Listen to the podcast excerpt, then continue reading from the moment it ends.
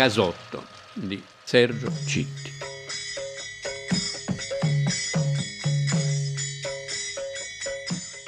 Parto da una considerazione molto personale. Quando era in vita io ero molto attento alle opere, agli scritti di Pasolini, ma nello stesso tempo era anche molto critico. Facevo parte di quella generazione che è poi quella che è sfociata nel 68, e mi ritenevo molto più a sinistra di Pier Paolo Pasolini, e quindi lo criticavo come regista, anche se alcuni suoi film mi piacquero enormemente. Quando Pasolini è morto, forse per il rimorso di averlo frequentato poco, di non averli voluto abbastanza bene, sono diventato molto molto amico di Laura Betti e di Sergio Citti, e sono state due delle persone a cui ho voluto più bene. Laura Betti in particolare, ricordando come fosse una donna generosissima, affettuosissima, quando lei si fidava di te, quando eri in privato, quando non doveva recitare la parte di Laura Betti. Ricordo che piombava in casa editrice Garzanti, dove io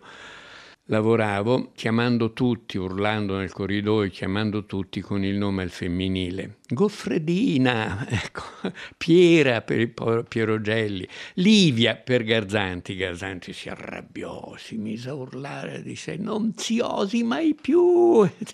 Ah sì, Livio, scusa, mi sono sbagliata.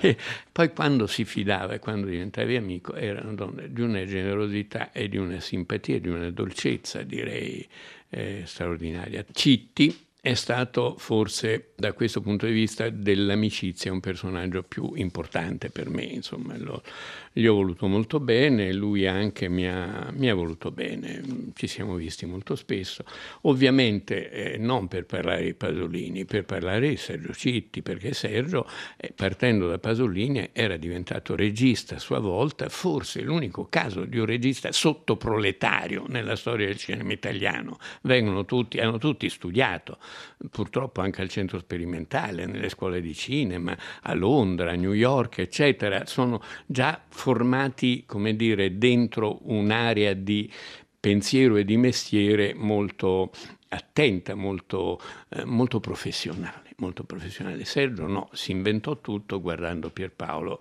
al lavoro e aiutando Pierpaolo, perché le sceneggiature lo aiutava lui a scrivere. Molte idee di Pasolini erano, e Pasolini l'ha detto, erano idee di Sergio. Per esempio Salò era un'idea di Sergio, non è nata all'inizio come un'idea di Pierpaolo. Sergio Citti, sottoproletario, ma con una propensione alla fiaba, di tipo anche qui un po' antico, ma una fiaba sottoproletaria, una fiaba che aveva poi le sue radici nelle osterie del Belli, non nei vicoli di Roma, della Roma dell'Ottocento. Non a caso il suo primo film fu Storie Scellerate, che era un film che riguardava, non il primo, forse il secondo dopo Ostia, che riguardava quella Roma lì, e di cui ha raccontato anche la nostalgia in Due pezzi di pane, che è un film su due sottoproletari romani che appartengono a una Roma ormai definitivamente morente o sparita, come quella degli anni 60 rispetto alla Roma che lui aveva conosciuto da immigrato e non da romano, insomma. La famiglia era una famiglia che venivano dal contado, erano borgatari, non erano borghesi romani, ecco. Sergio ha fatto molti film, tutti di un notevole interesse, alcuni trasandati e meno belli, altri invece decisamente più belli: Storie Scellerate, Ostia e soprattutto Casotto. Io credo che il suo capolavoro sia Casotto. Io non lo frequentavo ancora, l'avevo conosciuto ma non lo frequentavo. Quando fece Casotto, che mi parve un film straordinario, perché? Per molti motivi. Uno, il punto di partenza è un casotto di Ostia o di Fregene, un casotto sulla riviera laziale, diciamo, dove in una giornata d'agosto, o se non d'agosto di luglio, insomma, si avvicendano varie persone, perché i casotti allora erano affittati per depositarci le cose, ma anche per vestirsi e spogliarsi, mettersi il costume, quindi ci passava un sacco di gente, non erano affittati a una sola persona, una sola famiglia, un solo gruppo. Tutto il film è girato dall'interno del casotto, salvo pochissimi esterni. Gli unici esterni che si vedono sono la porta del casotto e quello che succede fuori, cosa che a me ricordò, quando vidi il film, il finale di Sentieri selvaggi di John Ford, quando, ripreso dall'interno della casa dei pionieri, dei coloni, della sua parentela, della sua famiglia, John Way si allontana inquadrato nella porta e si allontana verso nuove avventure, probabilmente. Ecco, ci sono solo questi esterni e tutto il resto è dentro, e dentro capita di tutto, perché arrivano a ondate vari tipi di personaggi. Arriva Carlo Croccolo, che è invaghito di una ragazza e devono far l'amore e non ci riescono mai per un motivo o per l'altro, e arrivano le due sorelle Melato insieme a Ugo Tognazzi, che è un milanese un po' sordido, e parlano di qualcosa, assicurazione, soldi. Le due ragazze cercano di fare. Signor Cerquetti? Buongiorno. Buongiorno. Ha visto che giornata? Ci facciamo un bel bagno? C'è un mare azzurro. 6, 7. Quanta gente. Beh, ma è uno spogliatoio. È stato lei che ci ha dato appuntamento in questo stabilimento. Giusto, giusto. Ah, a proposito, questa è Bice. Ve ne ho parlato a Montecatini. È una bella ragazza, vero? L'amante. Sì, lei è l'amante di mio marito. Non è bella? L'amante, diciamo un'amica intima. Molto intima. Non si spoglia, signor Cerquetti? No. No. Io non voglio essere scoperto. Lui resiste, perché poi si scopre che è un ipercattolico, che non vuol peccare, però poi alla fine pecca, però poi si pente, ecco, tormentoni vari. E sono tanti personaggi di questo genere, tanti personaggi con attori diversi. C'è una famiglia, forse la parte più romana o più romanesca, Paolo Stoppa e Flora Mastroianni con i loro figli, hanno una ragazzina interpretata da Jodie Foster, che è una ragazzina messa incinta da qualcuno, e il nonno e la nonna, Flora Mastroianni, ex moglie di Marcello e brava attrice, e Paolo Stoppa, devono trovargli un fidanzato, e c'è un loro cugino, un cugino della ragazzina interpretato da un Michele Placido giovanilissimo, che ha continuamente un testicolo fuori dal costume e gli viene continuamente rimproverato da Paolo Stoppa. Il film è molto, parla chiaro, insomma, non ci sono mai troppe allusioni, si va direttamente all'argomento su tutto. Bella Teresina, proprio una bella ragazza. Ci mancava pure questo. Mannaggia sta spiaggia, piena de zeppi, de spine, de vetri, de monnezza. Metti dentro una palla. Su, mettete a sedere qua. Che ti sei fatta male? Mi è entrata una spina nel piede. Ma vedi, te la leva nonna. Mannaggia sta spina è entrata proprio dentro. Provaci un po' te, che io non ci vedo. Io non ci vedo per niente. Mi sì, la ragazza te. Tu c'hai l'occhio buono e ci vedi bene. Sì. Ah no, io c'ho fame, che se magna? Ma sta attenta al cocomero tu. Oh, andiamo. Avevo lasciato tutta la roba sulla spiaggia. Pure io. Dov'è che ti fa male? Qui. Ah, sì. Se le spine non si levano, camminano. Poi arrivano fino al collo. Bisogna levarle coi denti. La spina non ce l'ho. Non c'hai fame? La voglio una fettina panata? No, non mi piace. Vuoi una frutta? Non mi piace. Ma non ti piace niente? Manca una donna. Io una volta con una donna ci sono stato, sa. Però non ci ho sentito niente. Forse perché era vecchia. Allora l'hai capito perché ci hanno portato al mare? No, perché? Michele Placido, che è un bamboccio, che non sa che cos'è il sesso, che è un adolescente stupido, insomma, e quindi non funziona, no? Questo perché loro vorrebbero, siccome lei è incinta, che lui ci facesse l'amore, così poi gliela fanno sposare e lei è salva, capito? La nipotina prediletta. E trovano poi, vabbè, un'altra soluzione più avanti, vabbè. Insomma, ci sono tutta una serie di storie che si intrecciano.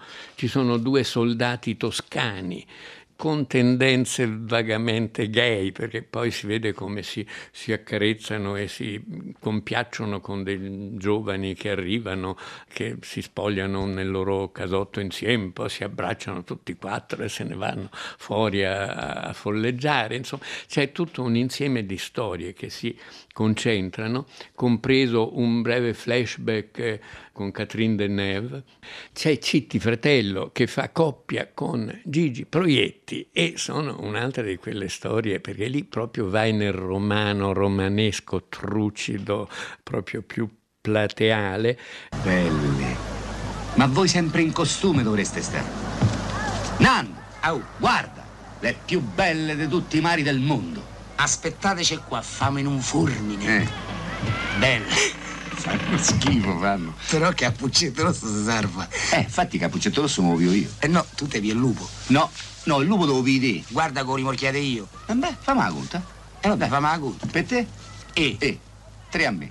Cappuccetto Rosso me lo pio io. E soprattutto Franco è bravissimo, e è anche qui la storia di due che vorrebbero fare i ladri e non ci riescono mai. Insomma, le molle sono sempre sesso e denaro, anche la pancia, ma però quello è un po' secondario, perché poi c'è anche tutto un alludere, si mangia, non si mangia, le frustrazioni, le cose, i panini, il cane che si mangia il panino dei due ladruncoli, di Proietti e Citti. E Citti e Proietti sono anche loro scatenati, perché sono una coppia comica irresistibile, e forse di tutto il film sono l'elemento di congiunzione, e l'ho lasciato per ultimo per questo, e sono questi due ladruncoli che anche loro è sempre il desiderio inappagato, capito? È sempre il desiderio allo stato brutale sottoproletario, che è quello di Totò, la fame, il cibo, il sesso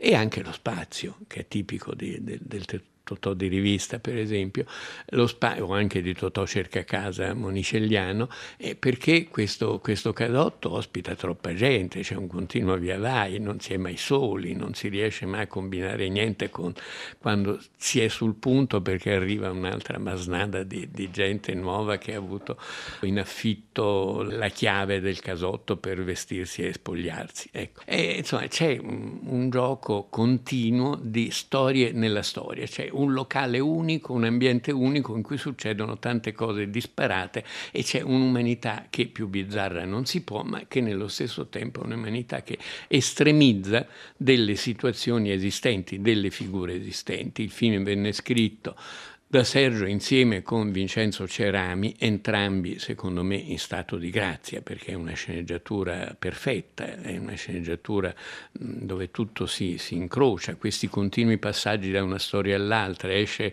no, è fatti conto, molto teatrale, è fatti conto una scena di teatro in cui ci sono dei personaggi che escono, entrano degli altri, e ogni volta sono storie diverse che ritornano a puntate, si direbbe, e alcune volte poi si incrociano anche tra di loro, fino al finale, che ovviamente è quando si ritrovano tutti dentro, perché è ora andare a casa, perché si è messa a piovere, perché il tempo cambia, perché è finita la giornata a Ostia o dove che sia.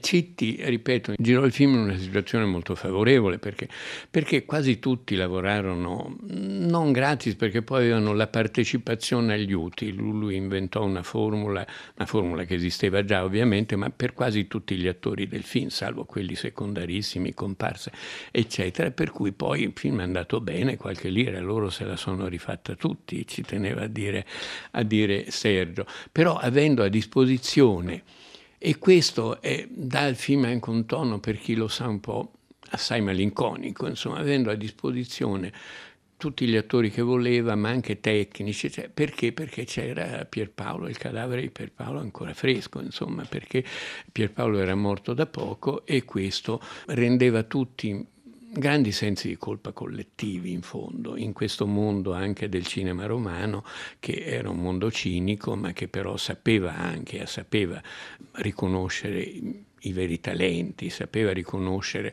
le grandi eccezioni, come Pasolini, come Fellini, come Antonioni, come altri, anche se era più portato alla velocità del mestiere, pur che sia, no? al cinismo del mestiere, perché fare il cinema è anche un mestiere che predispone al cinismo. Sergio si servì di tutto questo, ma ne ha tirato fuori un capolavoro. I dialoghi sono scatenati e secondo me è uno dei capolavori sconosciuti del cinema italiano e meriterebbe di essere visto, commentato e studiato molto più assiduamente di tanti capolavori riconosciuti che lo sono forse molto meno.